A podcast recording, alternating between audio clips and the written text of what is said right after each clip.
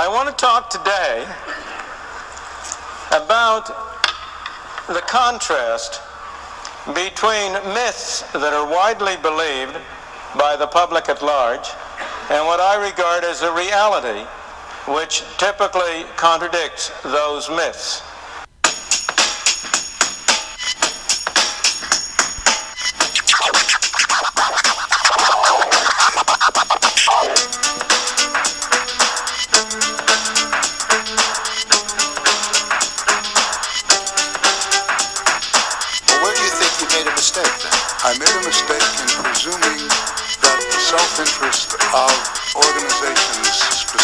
Banks and others, was such as that they were best capable of protecting their own shareholders. I have a follow-up question, which is, if economy is a science, why isn't there just one right answer? Capitalism, God's way of determining who is smart and who is poor.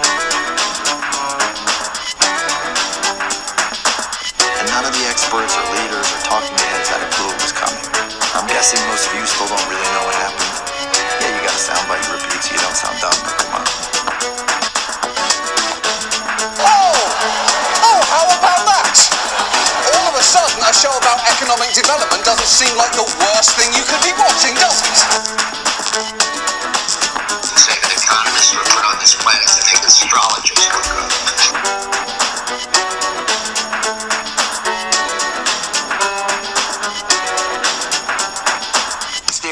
Stupid. It is the economy, stupid. Hey there, everyone. I'm Dave Yost, and welcome to Okay, Let Me Tell You Why You're Wrong. We're back this week with our series where we dissect a chapter of Adam Smith's The Wealth of Nations. I've gotten some really great feedback based on our last Wealth of Nations episode, so I'm left to assume that either I'm doing a pretty good job explaining Adam Smith or you are all horrible masochists. Either way, let's jump right into it. This week we will be looking at Book 1, Chapter 2 of The Principle Which Gives Occasion to the Division of Labor. I know, another really catchy title.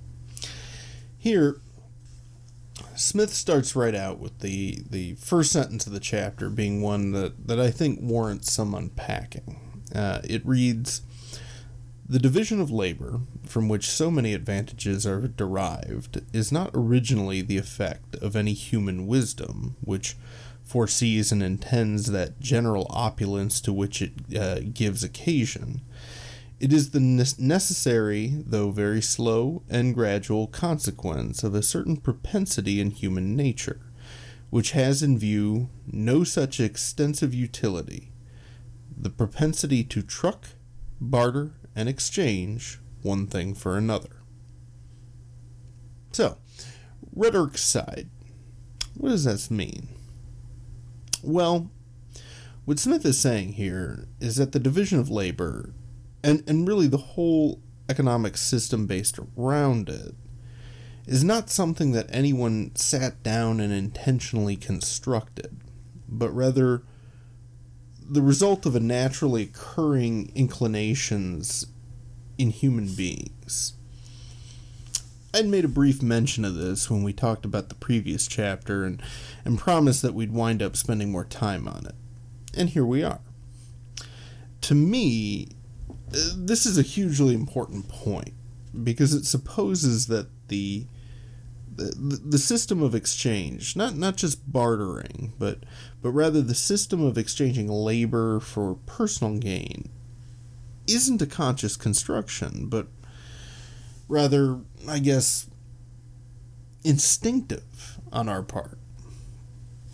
Now, many out there would credit Adam Smith with creating capitalism, and that's wrong on a number of levels. First, capitalism, as defined as a, a system where the means of production are privately owned, existed long before Adam Smith. In, in our modern reckoning, capitalism, in, in some small scale form or another, has existed since the end of feudalism. Smith would, through the Wealth of Nations, challenge certain inaccurate ideas about capitalism, but he certainly didn't invent it. He couldn't have. And and that's really the point Smith is making here. That and, and let's shift away from the term capitalism for now because it's really not accurate, but that the idea of markets and the power of markets doesn't come from a philosophy or the idea of any great thinker. Rather, markets spring up naturally out of our own inclinations as human beings.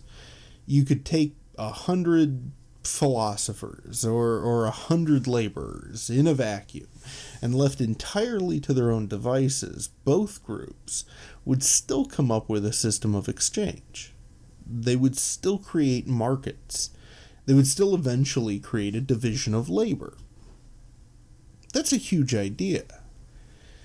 Basically, we're hardwired to create a system where we're all engaging in this kind of implied agreement that rather than each man being ruggedly self reliant, rather than each person scraping by to do everything necessary for survival on their own, we're all going to cooperate, at least within the scope of our own self interest, to further the benefits to the whole. That may not have been hugely controversial back in his day, but I think that today, a lot of the people out there who claim to want to adhere to the tenets of Adam Smith would be shocked by this idea. Here in the US, we we have a great many people who, who like to foster what what I call the myth of the individual. The idea that it's somehow noble and right for one to be entirely self-reliant. It's born out of taking a lot of old westerns as documentary filmmaking rather than the simple entertainment that they were. The myth of the individual supposes that the only real way to live one's life is away from the weak and coddled masses, relying only on one's own labor to survive. This usually involves a cabin in the woods and a lot of clothes made out of pelts. Where this gets funny is that the same people who pine after this kind of simpler, better life will often cite the ideas of Adam Smith as a kind of philosophical bedrock for their fantasy. I'm sure you all have at least one friend like this. I'm sure they wind up peppering your your news feed, your Facebook feed with quotes from Ron Paul, Friedrich Nietzsche, and often Adam Smith.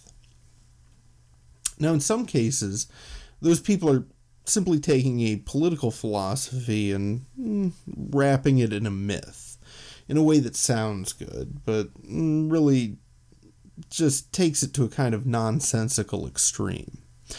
But as it relates to Smith, what they're doing is twisting it around to be the exact exact opposite of what he said. Smith not only saw human beings as entirely interpe- in, interdependent on one another, but also that this condition wasn't being forced on us by governments or outside entities, but rather the natural state of human nature and human existence. Even that rugged individualist in, in the myth of the individual starts to break down under the scrutiny that Smith outlined in the previous chapter. Sure, he goes out from his cabin to chop wood for his fireplace. But where'd he get the axe to chop the wood with? Did he mine the ore and, and forge the axe head? No. He bought it from somebody else who did. Our individual then tends to his fields by plowing them. But did he make the plow? Or beat the rope that connects it to his team of oxen, or invent the idea of plows and rope and animal husbandry? No. Someone else did that, and he's simply using their the the product of their labor or the or their ideas. He's reliant on the labor of others, and they are reliant on his labor. And this is the most natural thing in the world, at least according to Smith. Now, as I've said, th- this wouldn't have been shocking. It wouldn't have been that shocking of an idea back in Smith's day. But that was because he lived at the tail end of what is known as the Age of Enlightenment. And having been alive at that time, his ideas fit pretty neatly with with a lot of the prevailing ideas of the time. So much of Smith is clearly influenced by the general trend in thinking that was going on then. And with that, I thought we'd take our first major tangent of the episode, and I'd provide a bit of background on the general philosophies that no doubt influenced Smith in his writings of The Wealth of Nations. As I've said, Smith lived and, and wrote during the waning years of the Age of Enlightenment. The, the Age of Enlightenment was a period eh, generally thought of as lasting through most of the 18th century and saw amazing accomplishments in art, science, and philosophy. This was the age of Mozart and Descartes, Hume and Newton, Bach and Kant, Thomas Paine, Benjamin Franklin, Voltaire, and, well, Adam Smith. It was a time where, even though it spanned a century, it seemed like all aspects of life were speeding up, and that there were new and shocking discoveries being made every day. The, the technology that scientists were inventing fueled the Industrial Revolution, and that fueled the rise of wealth for an emerging middle class who spent their newly earned income on music and theater and art. In a lot of ways, the sense of dazed amazement at, at how rapidly things were advancing and improving, or to be fair, in some cases, not improving, uh, is similar to what we see today with the rapid pace of technology and change during this time, there was a movement that was that was cropping up in the field of philosophy. Now, it can trace its origins back to Greek and Roman philosophy, but around this time it, it began to be popularized. Uh, the, the the first Enlightenment era philosopher to address this is usually credited as, as Hugo Grotius, but but the guy who's typically uh, cited as launching the movement was Thomas Hobbes in his book Leviathan. In Leviathan, Hobbes talks about governments, uh, governments of all kinds, being a result of man's desire to avoid living in what he coined the state of nature. Uh, this would be a world without any kind of society, where the strong would prey on the weak, and every man, woman, and child would truly be on their own. Obviously, this was a less than desirable situation. Hobbes described life in the state of nature as uh, solitary, poor, nasty, brutish, and short. And it would be. Isolated with no laws to govern our behavior, life would become entirely about survival by any means necessary. Even the strongest couldn't be secure in their place because all it would take is a stronger, cleverer, person to come by and supplant them, probably through force. Maybe it's reductionist and, and, and a bit unfair, but when my uh, when my libertarian friends talk about their ideal world being one where we're all left to govern ourselves, I, I can't help but feel like what they're talking about is a bit too close to this kind of brutal dystopia for my tastes. Anyway, Hobbes states that as a way to avoid this kind of world, we, as human beings, created society. A system of commonly agreed upon rules, not not just those that are codified by laws, but but more generally the agreement between all of us that we're going to live in a world where we willingly, if tacitly, submit to those laws. And this tacit agreement, according to Hobbes, is the basis of all government. There is no divine right of kings. but rather a government or, or a ruler, derives their power from the consent of the governed. Our leaders have authority over us because we willingly submit to that authority. We do this at the sacrifice of our personal liberty because it allows us to live in a world with laws and the enforcement of those laws so that we don't have to be looking over our shoulder constantly as we would in the state of nature. This is a pretty wild idea at the time. It flew in the face of, of what had been the justification for governmental power in Europe for the past 600 years, being that the monarch had power and authority because God designated them to rule. Now, if you're saying, yeah, but how wild could that idea be? Well, so much so that in uh, 1666, the British Parliament cited the heretical ideas of Thomas Hobbes as having been the cause of the fire of London and held a vote on whether or not to throw him into the flames. This idea would later be refined uh, by uh, Jean Jacques Rousseau and given its name social contract theory. So, I mention all of this to set the stage for the kind of thinking that was taking hold among philosophers in the 1700s. A line of thinking that would inspire the founding fathers of the United States to declare independence and form a representative government in the same year that it influenced Adam Smith to see that the tacit agreement of the social contract didn't just apply to governance, but also to work through wait for it, the division of labor.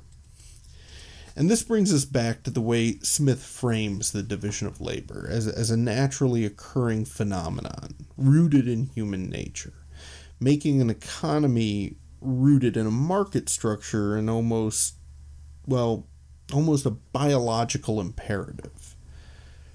For those on the far political extremes who demand a complete overhaul of our economic system, Smith would say that there's really only so far from the basic anchor idea of of our economy that we can ever really stray. So that all the, the past 15 minutes uh, covers uh, the first two sentences of the chapter. Uh, but I do think those were some rabbit holes worth going down. Moving along, uh, Smith does take note that uh, people are unique in nature as the only animals that exhibit this natural tendency to, to barter to, and trade. Animals, he, he, he cites greyhounds, uh, may work in cooperation to, to, say, chase down a rabbit, but that kind of pack behavior isn't the same as making an agreement of exchange. But Smith also notes that while mankind is cooperative, it's not out of benevolence. We all rely on the work and assistance of others, but none of us are doing it out of charity. Instead, we enter into bargains of self interest. He states, quote, it's not from the benevolence of the butcher, the brewer, the baker, that we expect our dinner, but from their regard for their own self interest. Yeah, sorry, sorry with the Smith quotes. I mean, to be truly accurate, I, I should be doing them in a thick Scottish accent, but I'm not really great at that accent, so I'm just going to do it in my kind of, you know, haughty professor voice. Now, so this quote, this is one of those quotes that gets memed a lot uh, by people trying to justify why they shouldn't have to care about their fellow man. But I think it's important to note that self interest and selfishness are two different things. And again, th- th- that's not me saying that. That's Smith. He mentions that in in striking these bargains, the goal is for a man to, and, and again, quote, insert their self love in his favor and show them that it is for their own advantage to do for him what he requires of them. It's about finding that point of cooperation where each person benefits others by benefiting themselves. Whatever your job is, the output of it in some way benefits the rest of society. But you're not about to do that job without any kind of compensation. Well, unless you're a podcaster. But that's something else entirely. Requiring that compensation is a product of self interest, but not greed. As we go through the Wealth of Nations, we'll have more opportunities to hit on the nature of self interest and, and how we define self interest more deeply. But for now, it's just important to know that, according to Smith, it is a main driver of the market system. Smith also notes that while the division of labor was, was having some striking effects on the economy and society of his time, uh, you know, as the end result of naturally occurring human inclinations, it was far from a new concept. Here, he uses the example of, of early man in a tribal society, where, quote, a particular person makes bows and arrows, for example, with more readiness and dexterity than any other. He frequently exchanges them for cattle or for venison with his companions, and he finds at last that he can, in this manner, get more cattle and venison than if he himself went to the field to catch them. And here Smith is starting to broach the idea of specialization. Again, there will be later chapters that delve into this in more detail, so I'll, I'll hold off on a lengthier discussion of it for now in the context that we're talking about it today, specialization is a product of the division of labor. Just as the division of labor allows for greater focus on your one job, that then gives way to you becoming better at it. Or, to quote Smith, encourages every man to apply himself to a particular occupation and to cultivate and bring to f- perfection whatever talent or genius he may possess for that particular species of business. With this established, Smith then decides that, true to the general consensus of Enlightenment era thinking, we are all created essentially equal. So this phenomenon of specialization isn't based on some kind of inherent talents in, in only certain people, but rather a product of practice. Again, to quote him directly, the difference between the most dissimilar characters, between a philosopher and a common street porter, for example, seems to arise not so much from nature as from habit, custom, and education. I will say, I, I do always find it funny that, um, at least uh, according to philosophers, and, and Smith is not alone on this, uh, the, the, the highest end of the spectrum of success seems to always be being a philosopher. But whatever. So Smith is saying that excellence in any field is really just a matter of habit. If you do something enough, whether it's something of your choosing or not, you will eventually become very good at it. Which sounds kind of familiar. I don't know if you remember, but back in 2008, Malcolm Gladwell made a big splash with his book Outliers, where he discussed his 10,000 hours theory basically being that if you want to master something, anything, uh, a musical instrument, a skill, anything, you have to spend 10,000 hours working at it, and you eventually will. Well, Mr. Gladwell, you're the first in what I'm sure is going to be a, a long running theme in these episodes, where I have to say, your idea is fine, but Smith said it first. Smith also points out that, again, there there's a distinct difference between human beings and and the animal kingdom here. When it comes to animals, there is specialization within various species, but that kind of specialization is naturally occurring. Uh, among dogs, uh, some, like the, the Mastiff, are strong. Some, like the Greyhound, are fast. Spaniels are, at least according to Smith, shrewd. Don't know how a spaniel is shrewd, but we'll go with it. Uh, and uh, shepherd dogs are docile. These are all examples of specialization, but they stem from biology rather than choice and, and practice. And, and, and most importantly, the specialties of each type of dog in no way serve to benefit the whole of dogs everywhere. In this kind of thing, humans are unique. So that's book one, chapter two. Uh, it was a short one. Uh, but uh, th- there is one last tangent that I'd like to go on. Uh, from from the quotes and examples that I've been using in this and, and in the episode uh, about the previous chapter, you may have noticed that Smith is a really big fan of illustrating his points using parables.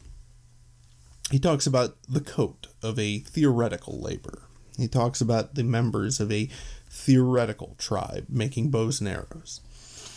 I mention this because it's one of the things that Smith's critics often cite as being a major problem with his work. Uh, I came across an article by uh, Roland Bohr, uh, Bohr, yeah, on the uh, uh, on a website called The Conversation from uh, April of 2015, titled "The Myth That Holds Adam Smith's The Wealth of Nations Together." In it, Bohr, referring to the tribal society that Smith mentioned in this chapter, asks, Where is this mythical village or tribe? Does it exist among North American Indians, Asian pastoral nomads, African tribes, Pacific Islanders, Greenlandic hunters, Australian Aborigines, or a small Scottish town of shopkeepers? Is it limited to the past, or does it appear in some remote place today? Often, in the same myth, it moves from one place to another, producing an ethnic other as it does so. But the similar fact is that this tribe or village never existed. No such community has ever been found, nor will it be, for it is the product of Smith's imagination. Sorry, I couldn't resist using that voice. Uh, now, by pointing this out, Bohr does. uh, He, he seems to really feel like he has completely debunked Smith, and thus, I guess, undermined the entire foundations of modern economics. And the walls came tumbling down. Except they didn't. Bohr is full of it. First of all, he's holding Smith to a level of empirical evidence that wasn't in any way possible or practical back in 1776. Big data did not exist. Uh, apparently, Smith should have only ever used ultra specific examples, which I guarantee you, if he had, Bohr would then attack him for being too specific. Uh, the, you know, your your examples are too specific. You can't derive any broader truth from it and this is because Bohr is engaged in, in two kinds of very disingenuous criticism. First, he's committing a kind of a derivation of the logical fallacy called tu quoque. Ugh, I hope that's how you pronounce that. My Latin is terrible. Uh, in tu quoque, uh, or, in this version of it, he's basically saying that because this tribe can't be cited specifically by Smith as, as, having existed, then the no conclusions that Smith draws from his parable can have any kind of truth to them. Yes, Smith is drawing from his imagination, but he's not making up this tribe out of whole cloth. His bows and arrows parable is based on a a broader working knowledge that Smith had of early anthropology, likely gained by exposure to experts in that field among his other fellows at Oxford. It may not be based on a specific tribe, but I think we can all agree that the contents of the parable make sense, as do the conclusions drawn from it. After all, that's what a parable is. And this is what Smith was going for.